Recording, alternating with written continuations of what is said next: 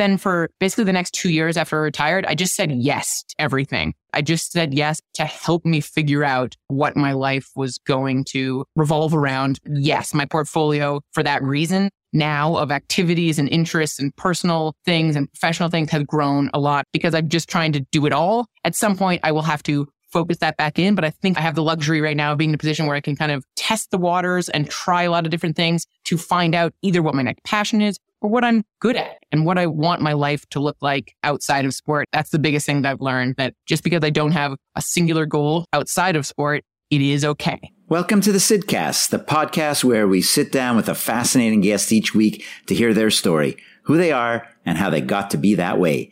My name is Sid Finkelstein, a professor at Dartmouth College, and your host and guide as we embark on a journey of learning, discovery, and good old-fashioned conversation.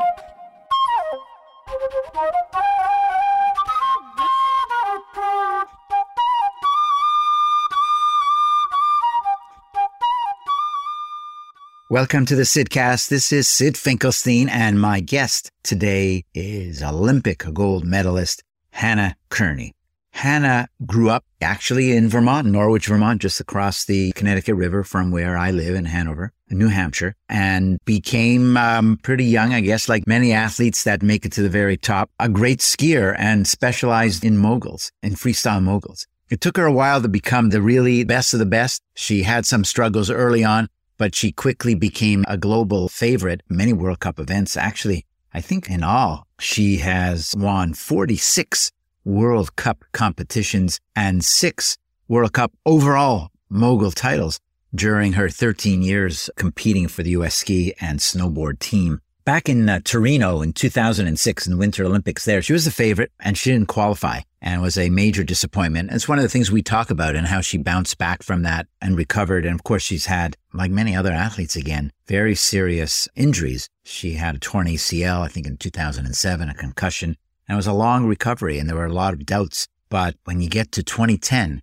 and the Olympic Games in Vancouver, she won the gold medal in moguls. It was a tremendous event and actually came back in the following Olympics to win a bronze medal in 2014 in Sochi for moguls. So a highly decorated athlete and someone that understands competition at a deep, deep level. She was winning a lot even when she was young. She was 16 years old and she was winning against older competition. And how did that work? And what was it like on the road as you compete in top ski hills around the world and the travel that you do? She's recreated herself post-Olympic and World Cup career and actually was a commentator during the Beijing Olympics in 2022 for the first time. And that was a pretty cool experience. And I asked her about that as well. So it's a story today, you know, talking to Hannah, who is just so articulate and interesting and thoughtful and introspective about her life, what it takes to get to the very top and how you deal with failure, how you deal with struggle, how you deal with challenge, which we all have. Maybe not on the global scale and stage that she did, given what she did for a living,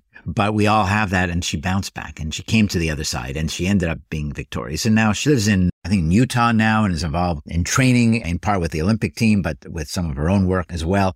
And it's just a really interesting person. Somewhere along the way, she found time to go to school and go to university, and is just advancing an exciting career. You know, she was also a participant in a program we have at the Tuck School called Next Step, which is for ex-Olympic caliber athletes and actually military veterans, interesting combination, who are retiring or about to retire and have to recreate a brand new career when their first career was ultra dedication to a sport or to being a military fighter. It's not easy to make that transition. Some have. In a couple of seasons ago, I had Kikkan Randall, the U.S. cross-country Nordic skier who won a gold medal after many, many years. And her story is also interesting. Hannah's delightful to talk to, thoughtful, and I know you're going to love this conversation as much as I did. Here she is, Hannah Kearney, on the Sidcast. Welcome to the Sidcast. This is Sid Finkelstein, and I am delighted to have Hannah Kearney with me. Hi, Hannah. Thank you for having me. It's great to have you. You are a local in that you grew up in the Upper Valley of New Hampshire, Vermont area, but living in Utah right now. Certainly any ski fan out there and a lot of kids, I think you're a hero to a bunch of them who are skiers, not just around here. But I want to start our conversation because you're now a TV commentator. Back in February this year, you did the Beijing Olympics commentary. And was that the first time you had done that? I had commentated twice the year before as sort of my tryout to then be qualified to commentate for the Olympic Games. And it was my first Olympics, though, and only my third time ever commentating. But it was an exhausting and exhilarating experience for sure. What is it like? I mean, what happens when you do this? Well, we kept some very strange hours because, fun fact, we were not in Beijing. So the large majority of the broadcasters and especially the commentators were based in Stamford, Connecticut. So I took a flight from Utah to Stamford, Connecticut, where I lived in a hotel room for 3 weeks. And I was on a Beijing schedule. Most of the events I commentated, which was moguls, aerials, and ski cross, both men and women. And they were spread out throughout the 3 weeks of competition. Most of them were night events in Beijing, which meant kind of middle of the night, very early morning events in the Eastern time zone. So I was setting my alarm for about 1:30 a.m., hopping on a shuttle to the studio. NBC Sports has a campus. So they were taking care of us. They had our food. They had endless coffee provided. You'd show up. You'd have a production meeting at 3 or 4 a.m., drink more coffee, and then put yourself in this little booth. My co-commentator was next to me. Of course, there was a little bit of plexiglass and plywood between us as COVID, but we were still in a bubble. You know, looks like egg crate mattresses on the walls to soundproof it. In the complete dark, had no idea what time it was at that point. Live stream the video to a monitor right in front of us. And we talked to what we were seeing, which was the exact same thing the viewer was seeing. I learned that NBC, in this case, had no control over the replays. So that was a challenge. No control of the angles that we were showed for the event. So in a judge sport, that could be challenging to pick up on what the judges were actually seeing. But it was live television, and that's something I was fairly new to. So that was where the exhilaration came from, and the exhaustion came clearly from that schedule that we were keeping. I mean, live television, if you screw up, you can't take that away. It's got to be challenging. It's kind of amazing to watch sports, never mind middle of the night, never mind watching something where you're watching on a TV screen, essentially, where people are commentating in real time, and it's so easy to stumble.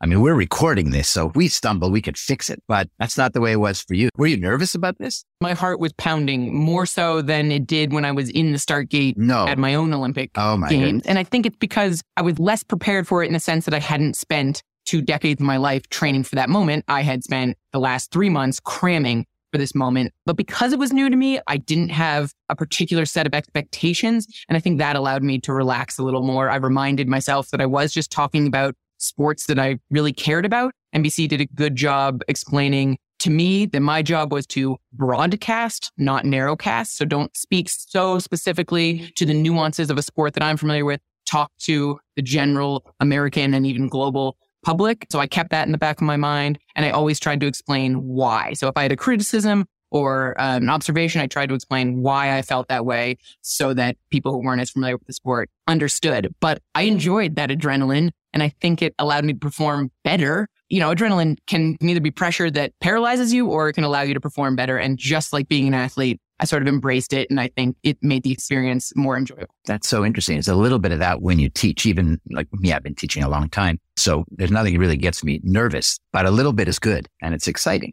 So I could see that. Were you commenting on any athletes that you had competed with or against? Were they some still around? Not as many of the Americans. One of the American males was one of my teammates when I was still competing. I retired 7 years ago. So he had been on the team at that point. But most of the American athletes I have known just because it is a small sport. The world of freestyle skiing is not large. So you have touch points with these athletes. The U.S. Ski team is based here in Park City, Utah, where I live. So I see them. I also work as a strength and conditioning coach. And some of the athletes I've actually worked with very personally in the gym. So I may not be coaching them on the snow, but I knew them well and I knew how well they had prepared because I had been responsible for some of that, for at least leading them through that. But I have to remember that I'm supposed to be an unbiased commentator. Not only am I supposed to not prefer the American, which seems almost ridiculous. We're commentating to a mostly American audience. Feels like we should be allowed to be pro-American during the broadcast, but you're supposed to be neutral. So I think that the number one rule is don't say we. And I think I did it once or twice, but live TV... You do what you have to and you push through. I'm curious whether you had occasion to and whether you found it uncomfortable to criticize some of these people that you know. The moments that were uncomfortable for criticism were knowing their families were watching. I don't think I was saying anything, and I was very conscious of this, saying anything the athletes wouldn't have said themselves about their own performances. And it was more about explaining why a score came across the way it did. So if a score, they didn't do as well as they wanted, I would explain why, where the judges had deducted points. And so that's almost more factual than it is subjective. But yes, being critical of a performance, you know, their families are watching. Everyone spent years, if not decades, preparing for this moment. So it can be hard to be critical. And yet that is my job in that position. And the athlete perspective is one probably of maximum criticism. Just because we've done it, we know, and we're hardest on ourselves. And so I didn't think that I was doing anything the athlete wouldn't have felt themselves. Yeah. Did you talk to some other people who've been commenting before, like longer than you? Probably. I think I read somewhere you said it was kind of cool that you walked through the, I don't know, the cafeteria or something, and Lindsey Vonn was there or Kikkan Randall. So did you talk to them about this? I don't know. They've been retired maybe a little bit longer. I think they both actually been competing. They retired more recently than I have. And NBC's MO this Olympics, it seemed, was to bring pretty much every American medalist from each sport discipline, give them a chance at the commentary and see how it goes, see how it went to decide whether that's what they continue to do for. In our hotel, it was sort of like a who's who of Olympians who are retired becoming commentators. And I think the general feedback from what I heard people viewing was that it was great to have that athlete perspective of people fairly recently retired, like the Lindsey Vonns and the Kikkan Randalls and the Kelly Clarks in the snowboarding world, because their perspective is so valuable. They can relate to the athletes like nobody else. But I think we all had different styles of preparation. And I didn't necessarily talk to those athletes as much as I did talk to people who, like you said, who had been doing it longer for just little tips. And it was mostly about the ways to best prepare for the role and less actual, like, know exactly what you were going to say. But it was just tips about who to talk to, what insight is helpful, because you could easily waste your time making spreadsheets, which I did, to understand the data and the results. And the commentators that I talked to said, lean on the researchers that NBC provides to you. Although my style is that I have to do it myself to like really trust that it's accurate. And then also our other role as former athlete is to have that line of communication with the athletes competing. In theory, they'd be more likely to answer a question I asked them about how the course is or how they're feeling when they're there in Beijing versus someone from NBC reaching out to them and asking the same question. And so trying to be able to represent the athletes best we possibly can through accurate information and a line of communication. And that's what I tried to do. I spent a lot of time reaching out to the athletes. You raised something about analytics and data that I'm very interested in, technology by extension. I remember when I was talking to Kikkan Randall on an earlier podcast a couple of seasons ago, she said, and I've said this to other people because it really stuck in my head. She said, I had the best skis out there that day, that morning. And how is that possible? Because the technology is well distributed. The Norwegians certainly know something about cross-country skiing, but she said that for the conditions that were there, the skis and of course the waxing and other, no doubt, technicalities around it. My question for you is, how big is that for you in freestyle and moguls? It's far less significant because of the skill component. And it's not as if cross-country skiing is not a skilled sport, but it's a timed fitness competition. And any minuscule amount of increased resistance on your ski is going to ruin even the best athlete. In a sport that's so acrobatic and judged on technique, such as freestyle skiing, those things do not make as much of a difference. However, time is also a component in mogul skiing and definitely in ski cross, which is more similar to alpine or cross country in the fact the wax techs are so important.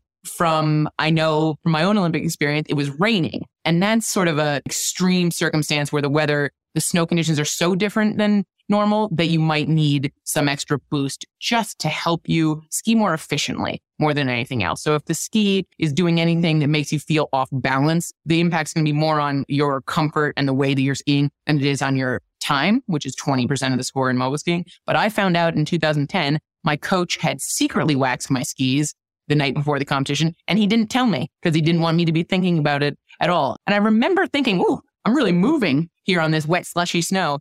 And I was the fastest person on that day and certainly think the wax did not hurt. And there was probably some adrenaline technique that went into it, but those things you cannot take away from how valuable it can be to helping a performance. Every little bit counts in all these sports. So why don't you explain a little bit about how the scoring works for, you know, the areas you competed in? You talked about speed, but you also talked about technique and judging. I go back following the Olympics for a long, long time, and I remember the judges in figure skating and the scandals that occurred, and they've completely gone away. They've tried to become hyper-analytical to try to avoid more of the judgment. But I'm curious about, maybe you can walk through in brief. So this is for the broad audience, not the narrow broadcasting, right? What determines a score in freestyle moguls? That's a great question and a good test of how well I studied for my commentator view. So 60% of the score are turns and line. And that means if you took a rope and let it fall down the mountain from the start line to the finish line, it's the straightest, most efficient path down the hill. You want your body to follow that path. Any deviation from that path will be a deduction. And then any breaks in form, so head bobbles, wild hands, separation in your knees, all a deduction. So you start with a score out of 100. So you start with basically 60 points, and then they just start deducting from there. And then 20% of the score are your jumps. There are two jumps, and they're located about 1/3 and 2/3 of the way down the approximately 250 meters worth of moguls. You perform two acrobatic tricks, your choice. You can do backflips, you can do upright spins. You cannot do double flips, but you can add as many twists and rotations as you want to those tricks. You do them as beautifully as you can, but then they're multiplied by a degree of difficulty. So you basically do the hardest trick you can as well as you can. You land back in those moguls, keep skiing, and you do another one. And then you do all of that as fast as you can as well, because time is the final 20% of the score. That sounds also a little bit like diving when you talk about degree of difficulty, because they do various twists, but there's a multiplication factor in there for that degree of difficulty. So when you're competing, do you know how you're doing by the second? And how do you keep that out of your brain to affect you if you're anything other than perfect in a run? That's a great question. And you are very well aware. It's sort of a feel. If things are just flowing, it's going well, you're very cognizant of any mistake that happens. And there is definitely mental strength in the sport to make a mistake and recover. And the best athletes do that really well. Now, I've never seen a perfect mogul run. There is no such thing. If it's perfect, you could have skied faster. So there's always, and it's usually just, like I said, the minimization of the errors. Some people judge the sport. I've heard this from a coach. I think there's close to 70 moguls in a 250 meter run. And the idea is to have the best body position on the highest percentage of the bumps that you can. I mean, the bumps themselves, they're bumped for a reason. They're just obstacles in the way of you getting down. And you have to stay as balanced and strong as possible and let them disrupt you the least on each turn. You can probably guess that some of the most challenging parts of the course are doing some sort of backflip with a twist and then landing back in the moguls. And those first two moguls are the hardest to look good on because you just dropped out of the air. So the idea is to stay as balanced as possible and get those turn points, because it's really won or lost on your turns, because it's 60% of the score, despite the fact the jumps are so exciting for the viewer to watch. That's what they show the replay of. The jumps are only 20% of the total score. So when you land on a mogul, you're landing on uneven territory. What happens now, because the jumps are so difficult, they chop. So they take a shovel and actually chop what they call a landing pad. So that's where you're going to aim to land there, but then your first turn is on a mogul. So you do see people actually land on a mogul. That's challenging and usually causes issues. So you want to land on the landing pad and then just have your first turn softly roll over the first mogul. So the 60-20-20, I don't know if you know why, but why is it 60-20-20 and not, I don't know, 50-25-25? Or something else. It used to be 50, 25, 25. And I think it was some analysis of the scoring and the ways they wanted to emphasize skiing. You want to differentiate it between other freestyle events. So aerials is purely the jumps and acrobatic. These athletes are doing triple backflips. They're not being judged on any portion of their skiing into or out of the jump. It's just acrobatics. So it's a way to differentiate mogul skiing from aerials. And it's also back to the roots of the sport, which were the skiing component. And it's quite interesting to think about why that's the distribution for the score, because it's not like it's said in science that it has to be a certain thing. It's not like running. Running is running. That's just one criteria. I mean, you don't look at the form of a runner, although I think if the form in the 100-meter race is not perfect, you're not going to run that as fast. Right. But there's nobody scoring you in that other than one thing. But here, and there are plenty of other sports like that, it's much more complicated. So it's interesting to think about. And so when you started, was it 50, 25, 25? Yep, it was. And it was back when the jumps we were doing were really basic upright maneuvers, old school daffies and twisters and spreads. And I was 16 years old. I was a sophomore at Hanover High School when I both made the U.S. ski team and when backflips were permitted in the sport. And so I kind of made the team with these upright maneuvers. And that doesn't sound like an old advanced age, but being 16 and learning acrobatics is challenging, especially learning backflips with skis on your feet. When I had not necessarily been interested in doing that, I was forced into it by the rule change of the sport. And somewhat interestingly, in retirement, I have now served as an athlete representative at the International Ski Federation, which is the governing body that dictates all the rules. And I have sat on these committees and subcommittees, and they're the ones that change these rules. And so I never put any thought into why the percentage and the scores had changed. And now I know that it was just probably in some back room of a hotel in Portugal during these FIS meetings, and someone came up with the idea to change the rule, probably presented the change in percentages as a beneficial for the sport, and then poof, they voted on it, and that changed the athlete's fate and changed the sport. I didn't know that it was all that happening behind the scene. I mean, if you could not make that adjustment, or it's more than an adjustment, you cannot learn. As good as you were, you would not have been able to advance. That's a pretty big rule change. But, you know, to be fair, there are rule changes in every sport, the NFL, the NHL. So it happens. It makes it harder in a way to, for the historians, it's harder to compare over time. And there's also training. I'm thinking about baseball and the analytics in baseball. There's so much more we know. And then there's also, of course, diet and fitness and nutrition, which has been like a revolution, something you know a lot about. You really know a lot about from your own life and your own work that you're doing. We'll talk a little bit about that, but let's start with how you got into this in the first place. How old were you? And this is, I mentioned this before we started. I asked a couple of my friends who love to ski all the time. One of them is at Stowe all the time, which is in Vermont, beautiful hill and town. And I asked, what would you want to ask Hannah? And he said, well, how old was she when she started and where did she train? Where did she go in, not train, where did she go in her first ski run? Oh, okay. That's a great question. I wish I had, my mom was so good about the home videos. The big camcorder on her shoulder. So we have a lot of home videos. I first put on skis, and I guess let's call it learned how to ski when I was 2 years old. My birthday's in February, so I was probably a late two. But we had a draft horse in our backyard. So we used her halter as a body harness for me. They put my body in the horse halter, attached a lead line to it, and let me glide down the hills at Burke Mountain. Was, I think, the first place I skied. Dartmouth Skiways right up there, too. That was the backyard hill, of course, growing up in Norwich, Vermont. But Burke Mountain sold this weekday-only pass. And my dad, who was a carpenter, and my mom, who had flexible hours working as a gymnastics teacher and then at Norwich Recreation, we took advantage of the ability to ski on the weekdays and taught both my brother and I, he's 2 years younger, how to ski at a really young age. And the way I describe why is because what else are you supposed to do during cold, long Vermont winters? So that is the reason we started young. I was talking about this last night. One of the things I love about skiing is it's one of the few Olympic sports that is also a lifelong sport, and not just a lifelong sport, because you could argue tennis and golf would fall into those categories, but it's a family sport.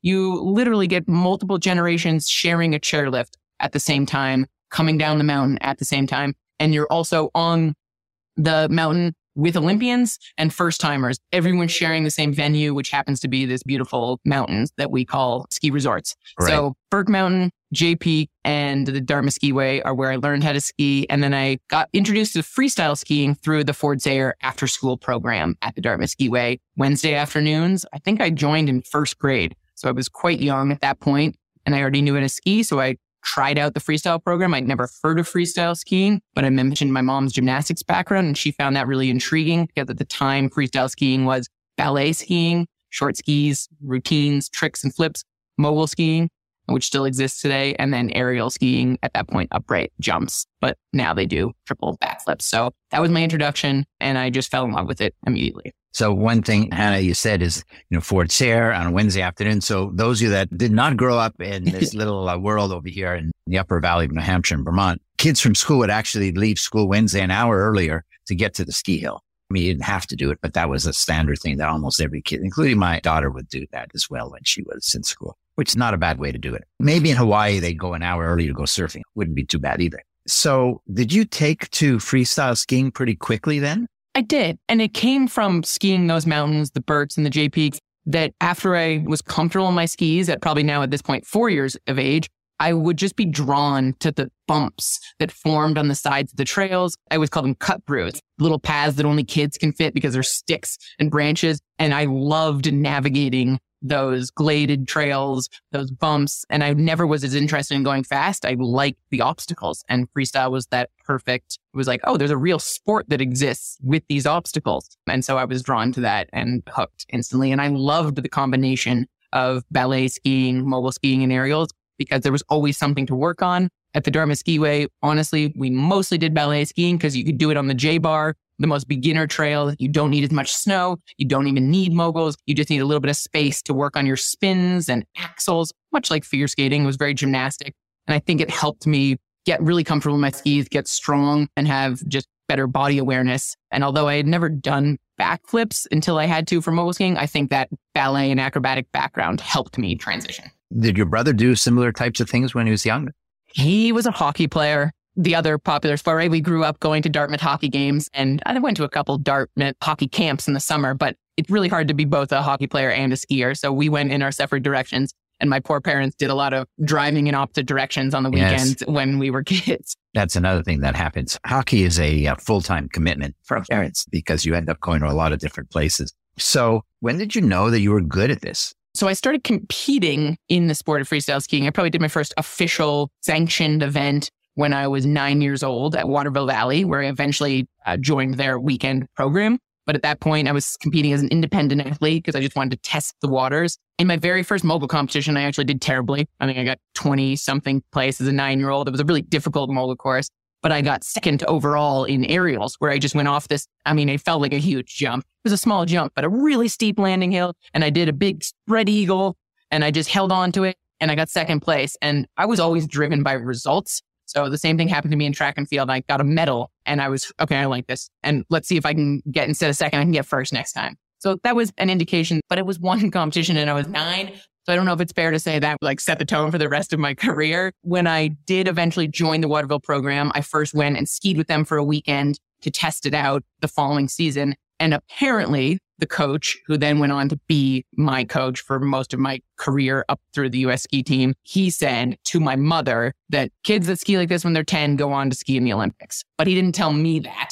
So I do think there was some belief by the people around me, my parents and my coaches, that helped me excel because they thought I could be good. So they gave me the attention. I, in turn, also took that and wanted to work really hard. So I was a very motivated child. So all of those things, I think, contributed to me sort of feeling that I could really do it. And then I know I ramble, but one more note, growing up in Norwich, Vermont, having a history of Olympic athletes, won almost every Olympics for my entire life. It just was normal that we would send off someone from Norwich to the Olympic Games. And that honestly made it feel really achievable. Going to the Olympics is absolutely something I can do. And it's something that I wanted to do. And so set my mind to it at a pretty young age. Whether that was destiny or determination, we'll never know. I love that you brought up this idea of a role model, people you could look up to, and that others have done it. And little tangent I want to go on just for a moment is how big a factor that is and has been discovered to be for people of color in particular who don't have senior,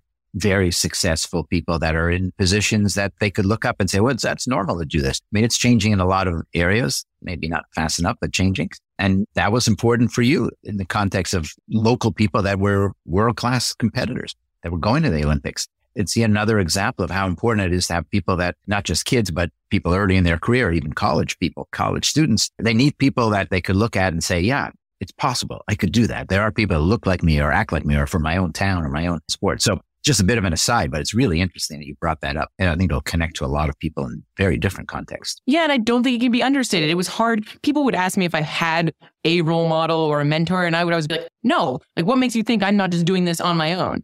And then I've realized it's true that I did not have like an individual person that I looked up to. However, I had exactly that. I had this normalcy. Going to the Olympics was just something that was, okay, maybe not completely normal because we'd create fanfare for every Norwich Olympian we sent off. However, it was completely achievable and it was right there. It was so tangible that I distinctly remember I was either in 4th or 5th grade learning how to play the national anthem on my trumpet as part of our grade school elementary band because we were going to play the national anthem with Tim Tatro at that point, sending him off to the, must have been 1998 Nagano Olympic Games. And we were out on the green in front of the school playing the national anthem to send someone who had gone through the same school system and probably been in that same circumstance, sending off someone else to an Olympics 10 years before. And here we were doing it for him. And it just made it seem so possible. And I think that's something that Norwich has played, that role that Norwich has played in my life in this role model sense. It's almost as if the town, the culture, and the expectation was set there for success, even though it wasn't an individual person. That's huge for people going on to achieve things. You remember when that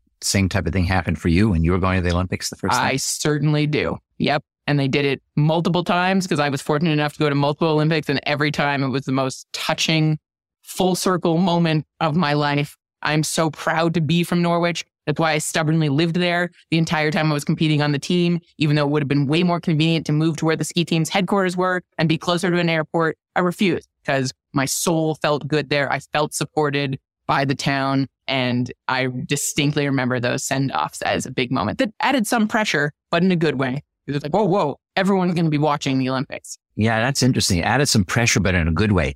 And that's you. That's how you interpreted and processed that. For some people, it adds some pressure and it's not in a good way. It's just, you know, you can't let anybody down. They're looking at me, all these kids, and just, you know, how does that happen, do you think? I mean, did you train your mind to do that? Is that you, your DNA? Where does that come from to be able to manage that pressure, turning it into a positive thing and not a negative thing? Through failure. Because the first time I interpreted it as pressure. And I distinctly remember in 2006, I was 19. I got third to last place in that Olympic Games, despite having won world championships the year before. So it was not as if I was expected to get third to last place. All I remember thinking is I embarrassed Norwich, maybe even the country, but it specifically felt like Norwich. And that's where I realized, oh, that pressure, that send off, that hope and energy from the town, I internalized it as pressure and I did not handle it well. I performed stiffly and rigidly because I had that pressure on me. And so when I woke up the next day, the sun came up.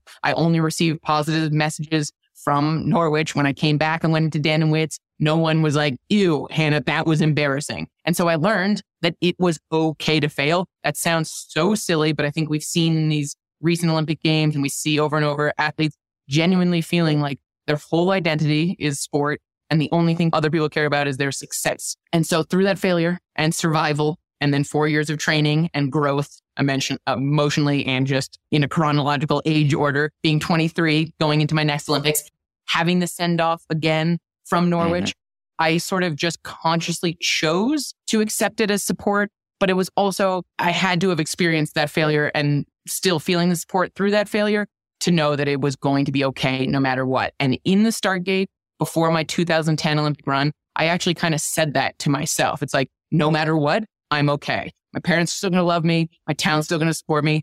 I will still go on. I will still be Hannah when I wake up tomorrow, no matter what happens. But boy, it would be a lot more fun if I could win or at least ski really well right now. And then I did. And it was something that I think I've tried to pass that along and like tell people going in, other athletes heading into their first Olympic Games. But it's really hard to have someone else tell you. You have to feel it authentically. And for me, the only way or the way that it unfolded was that I had to experience it and the failure first. You remind me a little bit of Mikaela Shiffrin, ultra superstar in downhill skiing, in skiing, alpine skiing, and did not have the best Olympics. I don't know whether you talked to her. I'm sure you know her. I don't know whether you talked to her about that and how she's processing, because she's won so many. And I think after the Olympics, did she not already win a World Cup race again? I don't know. Is it something about the Olympics? I mean, it's once every 4 years. World Cup is every year and there's multiple races. So that's clear. But I don't know. Do you have any thoughts about that, about Mikaela's journey? I definitely do. And I think I was talking about it last night, that you look at even the best athletes in the world, and Mikaela Shiffrin is certainly one of those.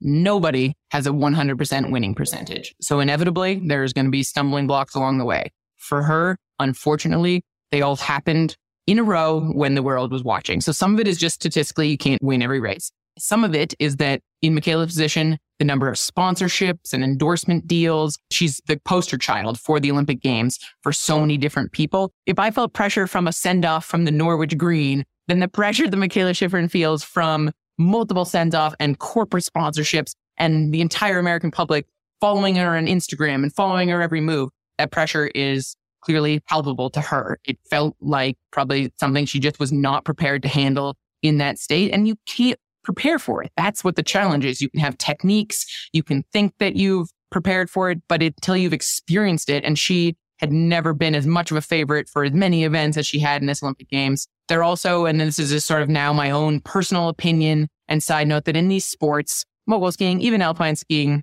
basically nobody watches except for once every 4 years. That's how it feels like as an athlete sometimes.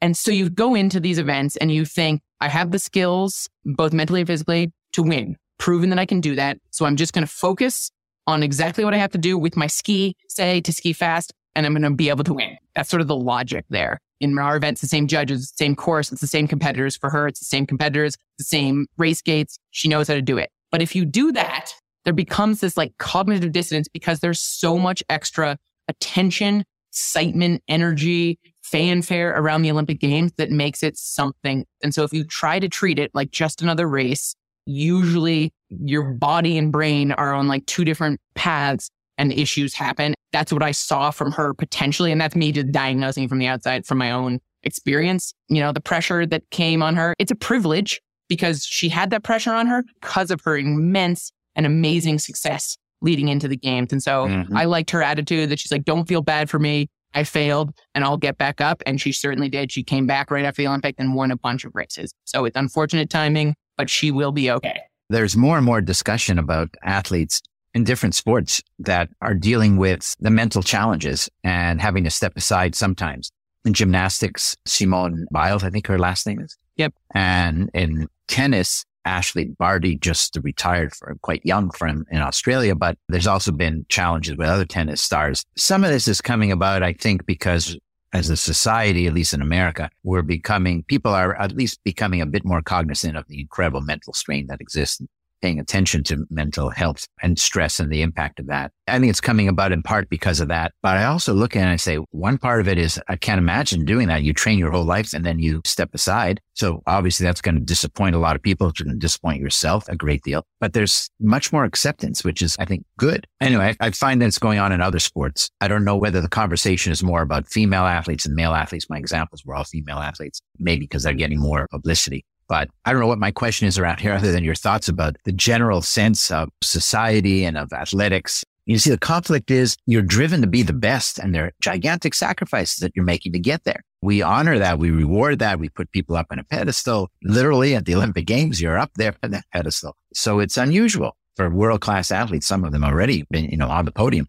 how they manage that and how they think about people say it's okay not to go and do this. I'd like to talk to some of these athletes, understand how they process this. I mean, you've had a front row seat in there yourself. What do you think about it? I mean, is this a trend? Is that you see this in other sports? Is it a male-female thing? What do you think? It's an ongoing conversation that's developing continually. I retired 7 years ago, and at that point, this was not part of the conversation, not really an option, let's say, to even acknowledge not only just that retiring might be hard, but that the mental challenges, psychological pressure when you're competing. Think about the strain that these athletes go put their bodies through, say in a quad, in a 4-year cycle. Well, guess what? Their brains are also going through those ups and downs and that pressure. And unless they have a way of managing it, it can be too much when it comes to the Olympic Games. And the other thing with Simone Biles, specifically, if you're in these sports that are so acrobatic and skill-based, that pressure then creates physical symptoms where you're unable to perform your best. So if you look at Michaela Schifrin, that's basically what happened. Your brain isn't there. It shuts down, so she wasn't able to make a turn the way that she typically could. For Simone Biles, if that happens when you're upside down and twisting multiple times, you risk breaking your neck. And so stepping away in that situation, it's basically the yips in golf. Okay, you don't sink a putt, you're not going to injure yourself. It's embarrassing, maybe, but we're looking now at sports where the repercussions are higher for these mistakes. And so I think that's some of the reason that people are stepping down, because it is life or death, and ultimately sport can't overrule your health. It's a hard thing for me to weigh in on because it wasn't as relevant in my career, but I think it's fascinating and it's going to continue to develop. So you talk about failure and your own failure and bouncing back. It makes me think about a different type, not quite a failure, but the bouncing back part, the injuries. And you've had some pretty enormous injuries, including tearing an ACL and other injuries. I feel like, by the way, before we talk about you and how you dealt with that, in skiing, it just seems like there are a lot of, especially knee injuries, like major, and then people come back. I mean, you see them in professional sports as well. They come back. I find it kind of unbelievable that you can come back and you know what you're about to get into. And you're not afraid, or you manage that fear. I'm going to ask you that. But also whether we're training too hard, or whether we're pushing our bodies to do things that we shouldn't be doing, because we're seeing it in soccer. You see it in middle school and high school soccer. A lot of girls are getting torn ACL. That never happened. And it's kind of doing the same sport because you're driven to do it. Maybe you have dreams of being, professional or Olympic level. Are we driving young people too hard? And is that creating these injuries at a young age before we get to kind of your own injuries and your own training? My answer to that is that if it's us driving them, then yes. I can speak to this from working with young athletes. When the parents or the coaches are the ones asking them to train more, asking them to specialize in a sport at a young age, then it's too much. I'm seeing a lot of overuse injuries from athletes specializing at an age before their bones, muscles, ligaments are fully developed, and it's creating chronic nagging pain or overuse injuries. I'm a huge advocate for multiple sports until you can't anymore. Cross-training as well as strategic strength and conditioning is the best way to prevent burnout, both physically and mentally. And so, yes, we are creating it if we're asking that of them. And some of it, that's kind of what the culture is expecting. You finish your soccer season and then you get sent a form to sign up for the next soccer season, which runs into the previous one. And then you only play soccer and there's only time to play soccer. And the coaches cut you from the team if you try to go ski in the off season. As the captain of my Hanover High School soccer team, I say stay and do multiple sports and do some strategic strength and conditioning. The speeds at which the athletes, young female athletes, are skiing, running, that's the level of competitiveness of the sports increasing. That's what's contributing to some of the injuries as well as the overuse of overtraining from specializing. So I could go on a rant. We could have a whole separate podcast about that because I feel strongly about that for their emotional and physical development to do multiple sports. I don't know whether you probably did have other knee injuries because it seems to go with your sport as we're talking about, but I think it was in 2007 that you tore your ACL. 2006 was Torino where you didn't win and you had to deal with. So I'm thinking about, well, it didn't go the way you thought. And then you get this gigantic injury. It can take you away for a year. And then somewhere around that time, you also had a concussion. Now looking back, I have like the story for why it all happened and it makes complete sense. It was very frustrating at the time, but you're completely accurate. I went and failed, and we're going to call it that. Some people will be like, oh, you're an Olympian. You didn't fail. Like, no, I failed, did not ski well. I was mad. I wasn't sure if I should keep skiing. I failed in 2006. That was 19. So a lot of my friends were going to college and I definitely had these doubts. I didn't even apply to college because I was so focused on the 2006 Olympics. So I had these thoughts, should I maybe have gone to school? And I considered doing that, but I hadn't applied. So that next season I did compete, but I had also lost my cross training. I no longer was in high school. I had graduated. And so I didn't have soccer and I didn't have track and field. And that's what I'd been using to fuel my ski training. And as a result, I was not in terribly good condition going into that 2007 season. I tore my ACL and all of a sudden, for the first time in my memory, I wasn't able to ski. Since I was 2 years old, I'd been skiing every single winter. And so I was taken away from the sport for almost a whole year. And I had a complete change in my mindset, my perspective. I became more grateful. I missed the sport. I realized that this was going to become my job. I didn't have high school to distract me. I started working with a trainer. And coming back from any injury, you obviously need to be able to ask for help. You need a surgeon. You need a physical therapist. And through that process, I learned a lot more about my body. I learned about how to train. And I became incredibly motivated, most specifically to come back from that injury, to just watch my quad grow, to track the weight and the amount I was able to increase week after week as you're coming back from an injury. I also learned how to ask for help. And I learned that I really love skiing, which sounds silly. Of course, I loved it. That's what I was doing. I was on the U.S. ski team, but I loved it and I missed it. And I was willing to put up with the exhausting travel and the questionable teammates because I loved it and I wanted to come. That became kind of my pure focus. And it also was a turning point in how much the strength and conditioning became a part of my training and my career going forward. And I became much more consistent when I returned from the injury. After I had a quick setback, I competed once and then I got a concussion and I had to miss the whole next season as well or the second half of the next season. But looking back, that concussion was just a way my body was like not quite ready. And as a result, after a long break from the sport, my knee felt great when I came back. I think some people come back from a knee injury due to pressures from coaches or they know they need to requalify for the team. So they come back too soon. And then you have nagging pain and ski imbalance because you're favoring one side. And because of the concussion and the extra time away, I felt great when I returned full time during the 2008-2009 season. Were you afraid when you came back that you'd re-injure? I was. There was definitely, for the first 2 months probably of skiing, I was really worried about re-injuring. And then I reminded myself, and I started to feel it through skiing, I was way stronger than I had been before. And my knee was stronger because of all the supporting strength around it and all the work I had put in. And so I was in this new position of being physically stronger, but I never worked with a sports psychologist. My psychologist was the training I did in the gym. It gave me this confidence. It convinced me that I was better prepared than anyone else. Whether that was true or not, who cares? If I believed it, it became the truth. And so for that reason, I kind of got over the fears. I was definitely afraid of doing a backflip for the first time again. But that's not actually how I had injured my knee. So I was able to manage that fear. It happened just on a random mogul. I didn't even fall. I just happened to hit a mogul and it snapped my ACL. So I was like, well, I'm going to be hitting moguls. I can't be worried about that. And luckily I'm prepared for this and had help. So that's how I overcame it. I was also only 21. So being young helps you come back from an injury as well. That's my advice. If you're going to get hurt, do it when you're young. That's right. So if you're going to get hurt, become 21 magically. It's going to all work out. So you really didn't doubt that you'd be able to get back to world-class level? No, I think because I had left off at a point where I had so much more ahead of me. I knew that I had not achieved my potential. And because the injury coincided with this newfound love of the training, I was incredibly motivated and optimistic that all that work in the gym, I was like, oh, I can't wait to see how this helps my skiing results. And it genuinely felt that way to me, that it was just an opportunity. So let's talk briefly about the World Cup, because you went back and you won a tremendous number of times. What happens on the day of a race? Could you kind of walk us through, what does that day look like? Do you make sure you slept a long time? Do you eat a lot of carbs in the morning? What do you do, especially in the time leading up to the race when you're in the gate? That's so funny that you ask, because I have my 2009 training log in front of me right now, and I can pull up a comp day and read you exactly what I did on a competition day. But I will more generally, that's a long story about why I have that sitting next to me. I will more generally say that we would travel to a venue. We got to compete. I think I got to compete in like 17 different countries throughout my career. We traveled to a venue. You usually have a day to recover because you usually had some horrid itinerary of multiple layovers and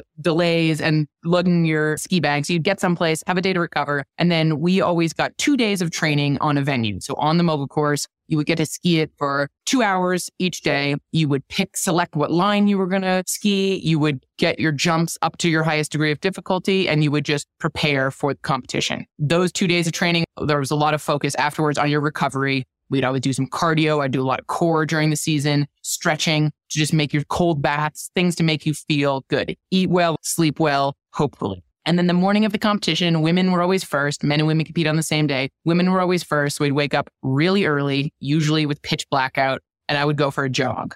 Before I ate anything, before I did anything, I would go for a 10 to 25-minute jog to just get the blood flowing around my body. I'd have breakfast, coffee, food. I never had any issue with nerves and affecting my appetite. So I always had a healthy breakfast, knowing we had a long day ahead. And then I would do another 45-minute warm-up of mobility exercises, speed exercises, plyometric exercises to just feel prepared to go train. You'd get 2 training runs on the course and then a qualification run. And then I would basically repeat. I'd go to sleep. I'd always take a nap. I'd have to sleep in the ski lodge, or I'd go back to a hotel room or in the car, take a nap. I don't even know if I always fell asleep, but it was like a reset. When I woke up from that pseudo nap, I would repeat the process, eat something, and warm up all over again. This is assuming that I made it out of the qualification run. Towards the end of my career, that was more consistent.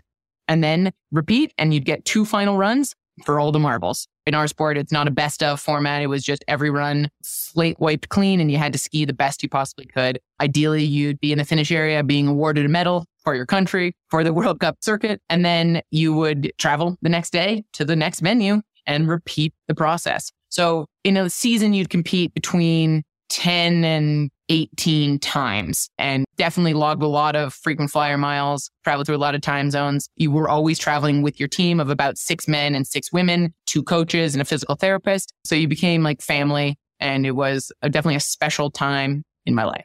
Did you spend much time with athletes from other countries, socially, let's say? You've spent so much time with your own teammates. And I wasn't a particularly social creature, so I kept my routine and didn't necessarily become friends with athletes from other countries. But you see them week after week. There's only 40 women, maybe, and 70 men who do the sport at this level. And they're all traveling week after week. The people that spoke English well, you'd become friends with them. There was a lot of international coaching. So we had a Swedish coach. We ended up knowing the Swedish athletes really well. When we went to Sweden, we'd learn things about the community and stay extra time and go to restaurants and be hosted and treated really well. So there were some fun perks like that. But yeah, acquaintances from other countries for sure. And some of them being your rivals because you're competing against the same athlete week after week. Right. So when you hear about someone who's young and starting to win, people are, a lot of hype starting, kind of what happened to you when you were 16 as well. Do you pay attention to that? Especially now that I'm a commentator. Well, I say I'm a commentator. Hopefully they invite me back in 4 years time and I get to be a commentator again. But part of my job and working for the ski team, I try to stay up on the current athlete In fact, this weekend at Deer Valley, national championships were recently hosted for the 2022 season at Deer Valley, where I happen to live. And so I was able to go watch these young athletes, the best young athletes in the country, compete. And I definitely paid attention to who was skiing well and who's going to be representing the United States probably in 4 years' time at the next Olympic Games. What about Hannah, when you were competing, did you pay attention to others? Whether it's because it's like the nature of the sport or whether it's the way that I was driven, I was very self-centered, I suppose. And I say that hopefully not in a bad way, but just I was so focused on what I needed to do to improve week after week, especially towards the end of my career where I was winning fairly consistently. So it became more trying not to pay attention to the results. It was more like, okay, well, maybe I won this week, but what can I do better next week to improve? Not the result, because you can't improve in first place, but how do you get a better score? How do you feel better about your skiing? And so I tried to not really pay attention to young athletes. Now that I'm retired, I'm far more interested in who's beating who and the underdogs and all the nuances of who's good at the sport at a young age and when and how they're accelerating through the sport. It's interesting because when you're competing, you don't get too hung up about who you're competing against because it is an individual sport. It's not like you're on the field playing against somebody at the same time. And yeah, so that's beyond your control almost. So it was sort of a waste of energy to worry too much about that. Yeah. So you can't worry about it. It reminds me again of something Michaela Schifrin said a long time ago, which is that she doesn't really think about competing against anyone else.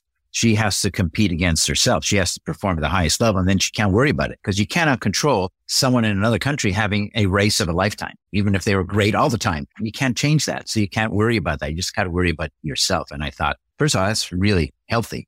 And it's smart. And it's also very applicable to a lot of other walks of life as well. It sounds like you had exactly the same philosophy. I certainly did. And it didn't come naturally necessarily. It sort of evolved over time to find that worked best for performance. So do you think you might end up becoming a coach? I mean, you're coaching now, but I mean, the coach or one of the leading coaches for future Olympians? I will not become one of the coaches because I'm a terrible coach. I have tried it. I used to do it in the summer, like a summer job when I was training, and use it as an opportunity to also be on snow in the summer and train. And I'm just not good at on snow coaching. So I know for a fact that I will not. Why not? Why are you not good at it? I haven't practiced it as much as I could if I wanted to become good at it. So I'm behind when it comes to that. I don't love it either. So I don't have the drive to become better at it. And because we discussed how I learned how to ski when I'm 2 years old, I don't remember learning. And some of it came really naturally to me. So it makes it really hard for me to break that down and have the patience to work with athletes and explain it to them in the right way to help them improve. In contrast, my experience with strength and conditioning and working in the gym with weights when I was 21, it came during my knee injury. That's when that world opened up to me. So I very much remember what I was thinking and how it benefited me. And that makes me a much better coach in the gym for the strength conditioning than it does an on-hill coach. So I'm going to stick with what I know, what I like, and what I'm better at than taking. And then that way I get to ski for fun and I don't have to put on ski boots every single day, no matter what the weather, because I'm no longer a hardy New Englander. I live in Utah. So that's actually very interesting. One of the things I've noticed, I haven't seen a study on it, but I suspect it's going to be right. It's consistent with what you just said. You know, someone like Wayne Gretzky, the greatest hockey player ever, he was a lousy coach. Or Michael Jordan, not the best coach. I mean, we're talking about the greatest of all time with those two names, right? And why is that? Well, they were born with a certain DNA that let them do things. Of course, they worked longer and harder than anyone else. But there's lots of athletes that could work longer and harder than anyone else. Doesn't necessarily make you the greatest of all time. So my hypothesis about them is they just, not that it came easy, but it's harder for them to relate to people that have to scrape by and figure it out. And everyone at the level you're in, the level in professional sports, already starting at a high level, but not everyone is an all-time great. Building on that, I think there's a specificity to these individual athletes. So Michaela Schifrin, for example, is probably her own best coach, but she is so ingrained in what it takes for her to make the perfect turn that when you're a coach, you typically aren't just coaching one individual, and that individual is usually not exactly like you. You usually have a team's worth of athletes you have to coach, and that can be really hard to get out of what you think is the best, what was best for you as an elite athlete, and apply that to then 15 different kids or even adults at different points in their career. And I think that can be one of the challenges with these elite athletes. Well, Hannah, we're just about out of time. These hours fly by, but I want to ask you my favorite kind of wrap-up question, which is about advice. But the twist on it is that it's advice to yourself at a young age, and not to say you're not already or still young, but let's say back when you were 21 and leave the torn ACL out of it for a moment. You know, what's funny about professional athletes or, you know, Olympians is you grow up faster in a sense. You're worldly in a sense and you're competing. You're doing your job at an age when people are typically still in school. So whatever age you want to pick, whether it's 16 or 18 or what have you, if you could magically go back to the 18-year-old Hannah and lean over and say, if there's one thing you want to know about life, if there's one thing you want to learn, if there's one thing you want to do or not do, what would it be? What would be a bit of advice you'd give to yourself if you could magically go back? I guess I would have tried to be better at balancing all aspects of my life. However, can't really say that because then I probably wouldn't have been as successful in sport as I was. But I would have been better prepared for the transition out of sport because it's been a tough adjustment. I was a singularly focused athlete driven by results, and then it's over and you lose your identity and you lose your purpose in life and your goals. And I didn't have any other passions. That's like the worst advice that anyone's ever given me, which is like, well, just find your next passion and do that. I spent all my time and energy doing this one passion, like I had time to come up with a different passion while I was doing that. But I wish I had had time to do that. And I wish I had had something else that I then found as motivating outside of sport. And then athletically, no regret, but I wish I had worked harder in the gym sooner because I look at the consistency I gained in my results from that effort. I left like 4 years of good results on the table as a 16 to 20-year-old because I was winning and then getting last and then winning and getting last. And man, I could have broken some more records had I just put it together sooner. But I truly believe that everything happens for a reason and unfolds in a specific way. I believe in the butterfly effect, but I don't think I can go back and change any of that. My other advice to my younger self is relax, take a deep breath, maybe enjoy it a little more. It's hard to do when you're so focused on results and winning. Looking back now, I'm like, man, those trips to Japan, I wish I had gone and had another bowl of ramen at that restaurant instead of staying in my room and visualize my mogul run the next day. How silly, what a ridiculous sport and skill for the rest of my life. So I guess I have lots of advice for my younger self. Alas, she's not receiving it. So instead, I'll just give it to myself. Well, you're sharing with a lot of other people as well. And you mentioned this transition and how challenging that is. And it makes me think, of course, of athletes retiring. Tom Brady is the biggest example that everyone's talking about, of course, who's retired and then not retired. But that also happened with Michael Jordan. Go back to him. It's really hard to just stop when this was your entire life. And so the rest of us mere mortals don't quite have it that way. But if you've done something for a very, very long time, it is tough to give it up. So, I mean, you're doing this commenting and you're working with a team. How are you managing this transition? Are you looking to add additional, call it like a portfolio of activities? Before there was only one thing, wasn't a portfolio. For the rest of us, there's always a portfolio and might be your job, but it also be, you know, your home life. It'll be community. It could be volunteer work or whatever. But in your case, you're recreating your career, a new career, really. And when I retired, I think the question is, how do you know when to retire? And the answer is you don't. And you just have to make a decision. I literally set a date and I'm like, I'm forcing myself to stop. Then I wanted to go out on top. And that's exactly why I didn't want to do the Michael Phelps, Michael Jordan, hopefully not Tom Brady, but I didn't want to decide and then undecide.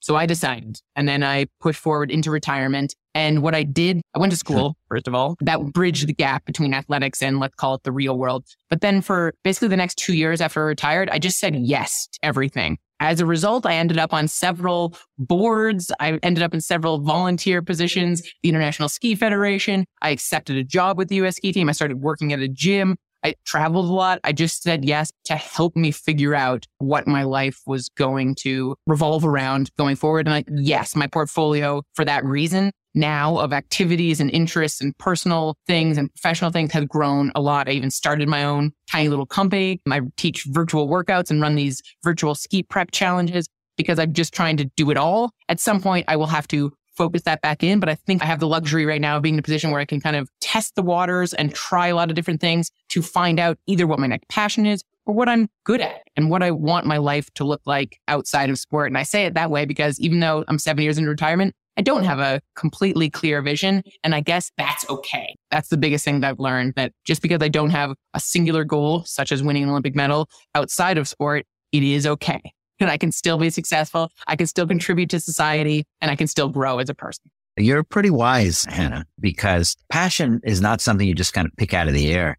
You have to experience things. And so just saying yes to a lot of things when you have that time and the transitions you've described, it's actually really a good way to do it because then you discover there's a lot to learn here and I like it. I want to do better and I care about it. I mean, this one, you know, it's okay. I'll continue doing it because I made a commitment, but that won't be where I'm going to end up. Passion is not, you know, everyone talks about that, right? It's the number one thing people talk, find your passion. And I think the research on this shows that it's when you actually do something and do multiple things that you have a chance to figure out what is it you're really great at or that you really enjoy that is valued. And probably you're going to see, who knows, it'll match being an Olympian, a gold medalist and a World Cup champion time and time again. But the things that research shows make a difference are things like mastery, when you become a master over whatever your area is, when you have autonomy or some degree of freedom or ability to decide what it is you want to do, and when you have community and you're connecting with other people. Those three things stand out as big criteria. And so you're kind of doing it yourself. You're kind of figuring out yourself, and that's great. And I think very inspirational for a lot of people, a lot of our listeners. So thank you very much, Hannah, for a great conversation. There's plenty more to talk about, but this has been a great conversation, great episode of the Sidcast. I really appreciate your time. Thank you for having me on. It was a true pleasure.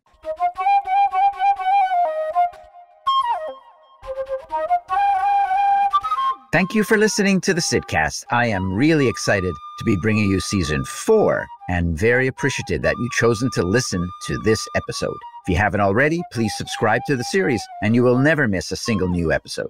The Sidcast is growing. We have more listeners than ever before and more stories to share. This idea I had 4 years ago for real conversations with real people, informal and informative. Well, it's taking off, and that is thanks to you. I welcome all feedback and would love to hear from you. If you have any questions, suggestions for guests, or any suggestions at all, please contact me via our website, www.thesidcast.com, or email me directly, sidfinkelstein@gmail.com. If you like what you heard, I hope you'll tune into another one of our episodes, and please consider giving us a 5-star review, and especially share with others who you think would enjoy and benefit from the show as well. The Sidcast is produced by the Podcast Laundry Production Company.